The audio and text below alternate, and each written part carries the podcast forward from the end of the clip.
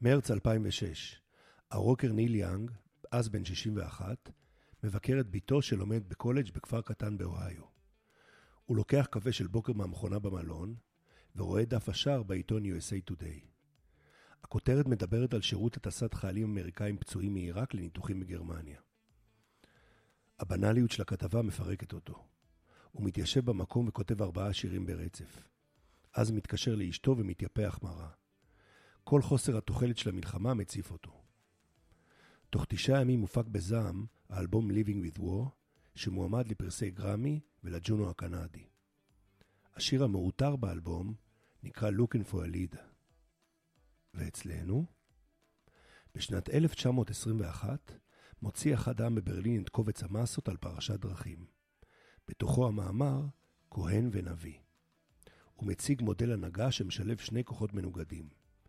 בצד אחד הנביא בדמותו של משה. מדובר באיש חזון, או כדברי אחד העם, בעד האידיאל הזה נלחם הנביא כל ימיו עד מקום שידו מגעת, הולך ומפזר כוחותיו בלי חמלה ובלי חשבון ושימת לב לתנאי החיים. אין לך דבר גדול שלא התחיל מהאנשים הללו. רק בעזרת עוצמה מוסרית כזאת אפשר היה להוציא את העם ממצרים ולהוביל אותו עשרות שנים במדבר. הנביא מקובל על כולם. הייתה בו הסמכות לקבוע למשל, כי בעם ישראל אין השתמטות מהצבא. שבטי גד, ראובן וחצי המנשה, למרות שנחלתם הייתה בעבר הירדן המזרחי, נלחמו על הארץ ושפכו דם כמו כולם שבע שנים רצופות.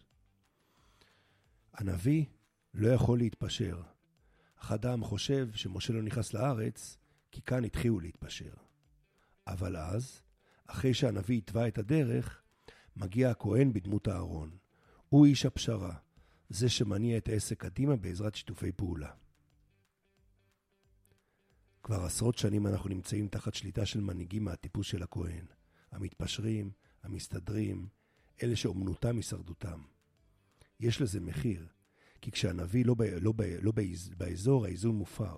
הרעיונות הגדולים והמאחדים נוטים להישכח אל תוך השגרה והקומבינות, כי אין מנהיג שנושא אותם.